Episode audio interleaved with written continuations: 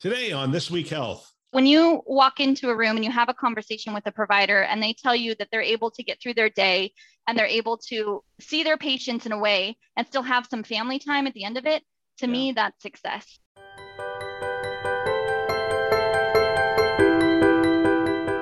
Welcome to This Week Health Community. This is Town Hall, a show hosted by leaders on the front lines with interviews of people making things happen in healthcare with technology.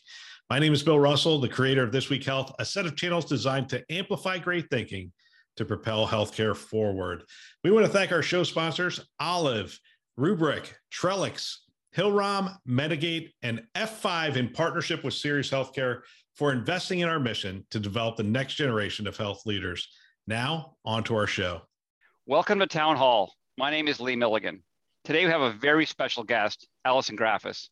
Allison and I have known each other for a very long time. We've worked together in a variety of different capacities here at Asante. Allison, welcome to the program. Hi, thank you, Dr. Milligan. Good to see you today. Thanks for playing hooky from your normal job. I'll let your boss know that it's okay. Can you tell us a little bit about your, what's your current title? Let's start with that. So my, yeah, so my current title, I am the manager of clinical informatic training at Asante. Awesome. Awesome. Okay. And uh, what does your team do exactly? So my team consists of, I kind of bucketed in three different areas. So I have the principal trainers for EPIC, which are the trainers who develop all the curriculum and EPIC is our EHR for our providers and all of our clinicians. So they're developing all the curriculum, all of the classes and the training structure for all of our clinicians at Asante. And then we have the specialist team, which we have an inpatient side and an outpatient side. The outpatient side really focuses on supporting our ambulatory clinics. So, elbow to elbow support for any of our outpatient clinic specialties, surgical specialties, just making sure that they feel like they're supported throughout the day while they're taking care of their patients. Our inpatient side, we kind of call them our tech gurus. They are the ones who deal with all the technology for the providers. So, our Dragon, which is a voice to text software, Halo, which is our secure communications platform, and onboarding of all these new providers. Awesome. So, so really, it goes way beyond just Epic. Yes.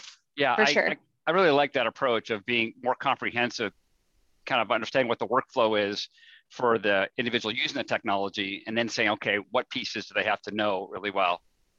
I want to back up a little bit. You have an interesting, in my opinion, trajectory in your career in terms of where you started and kind of how you navigated Uh, your career trajectory. And there's been a number of changes here at Asante as well during that time, and you have very effectively navigated that. Can you talk a little bit about your career trajectory, where you started, and how you got through all that?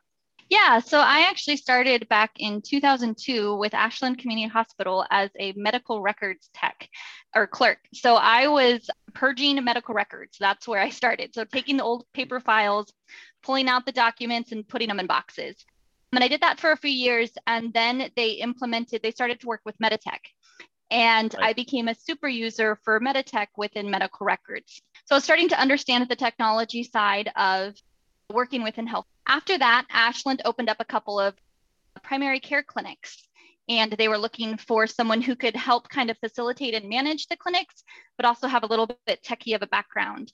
And so I applied for that position and moved into that position. So I was kind of the IT person and the operations person all kind of melded into one.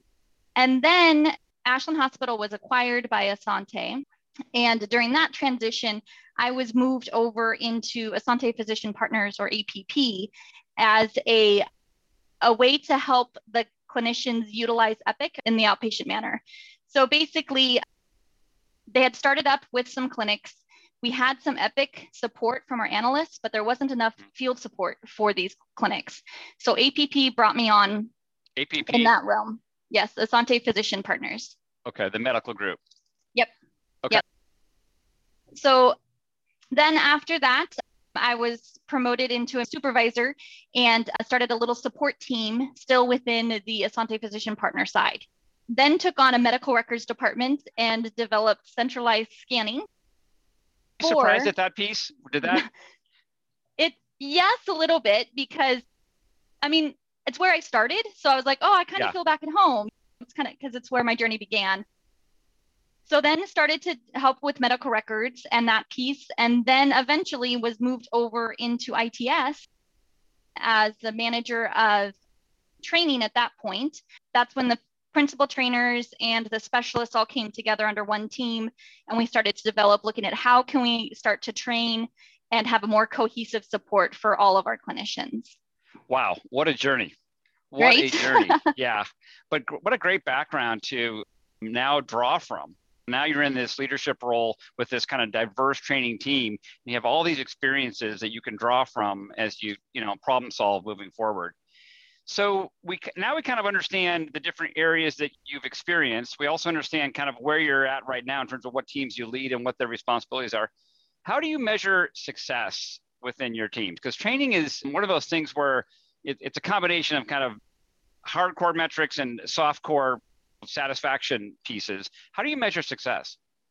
Yeah, I think the best way that we look at it is do we feel like clinicians feel like they can quickly and efficiently get through their day and help the patients that they need to see? It's very challenging to be on paper and be like, yes, this provider is well trained or this clinician knows exactly what they're doing because different metrics can tell you different things.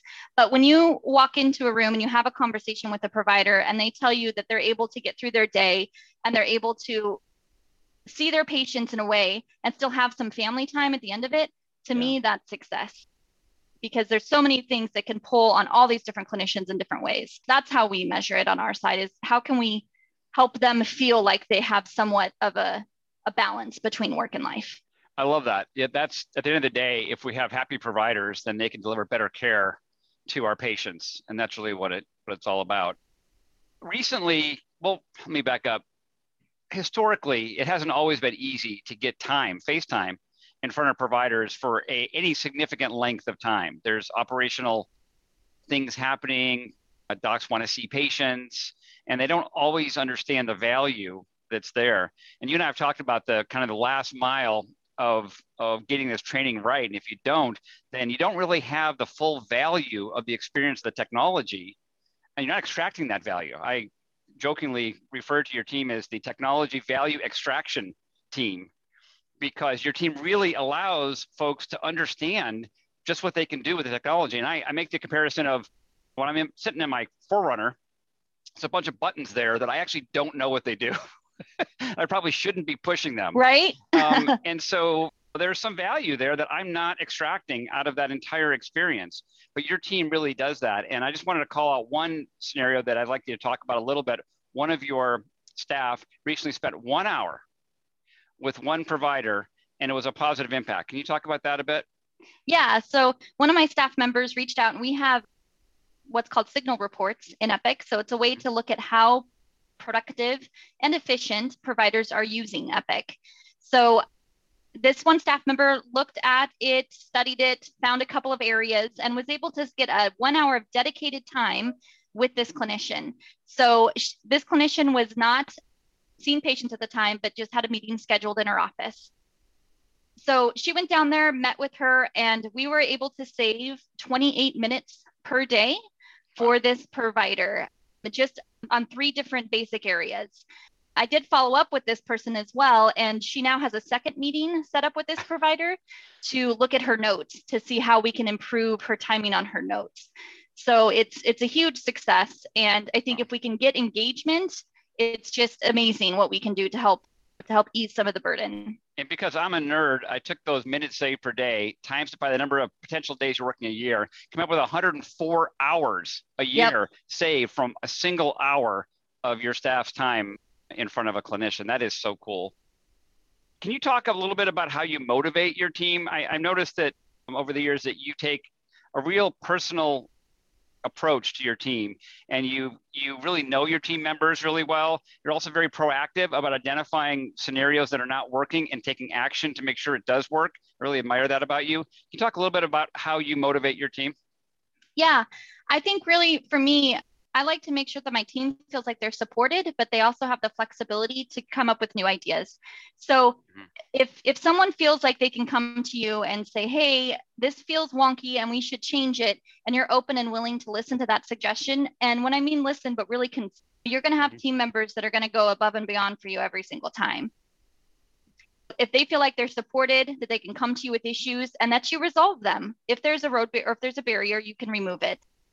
If there's new ideas, you entertain it and see how can we make this better. I also think I am a big component of work home life balance. So I have two littles at home, and it's hard sometimes to be a very busy mom with everything that life pulls on you and work and everything. But I, I really respect that. And my team jokes when I see somebody teamsing or sending emails when they're supposed to be on ETO, I'll send them a little message saying, Hey, get off. You should be taking time with your family right now. And so they joke about it that the boss is going to yell at them. But I think that's a huge factor in just you know, keeping happiness and success with team members. Wow. Yeah, I really admire how you've done that over the years. And I recall back early in the early days of the pandemic when we were looking for ideas for how we navigate this. And one of the one of the ideas that you and your team kind of discovered and thought through that eventually made its way to me and we ended up doing was this flexibility around hours. And really mm-hmm. this idea of hey we don't have to sit there with a stopwatch at 8 a.m and then 5 p.m but rather let's just identify what work needs to happen. And then how do we be flexible to allow folks to be able to meet their family needs while at the same time accomplishing things at work? I really again i, I admire how you've approached that. Okay well we're going to wrap it up here. I just want to say thanks for spending time with uh, us today I really, really love the work that your team is doing. I think it's really important for the provider experience and ultimately for the patient experience. And I thank you for your leadership in this space. Yeah, thank you. It's been great having an opportunity to talk about all the great stuff that we've done. So thanks. All right. Take care. I love this show. I love hearing from people on the front lines. I love hearing from these leaders. And we want to thank our hosts who continue to support the community by developing this great content. We also want to thank our show sponsors, Olive, Rubrik, Trellix, Hillrom, Medigate, and F5 in partnership with Sirius Healthcare for investing in our mission to develop the next generation of health leaders. If you want to support the show, let someone know about our shows. They all start with This Week Health, and you can find them wherever you listen to podcasts Keynote, Town Hall, Newsroom, and Academy. Check them out today. And thanks for listening. That's all for now.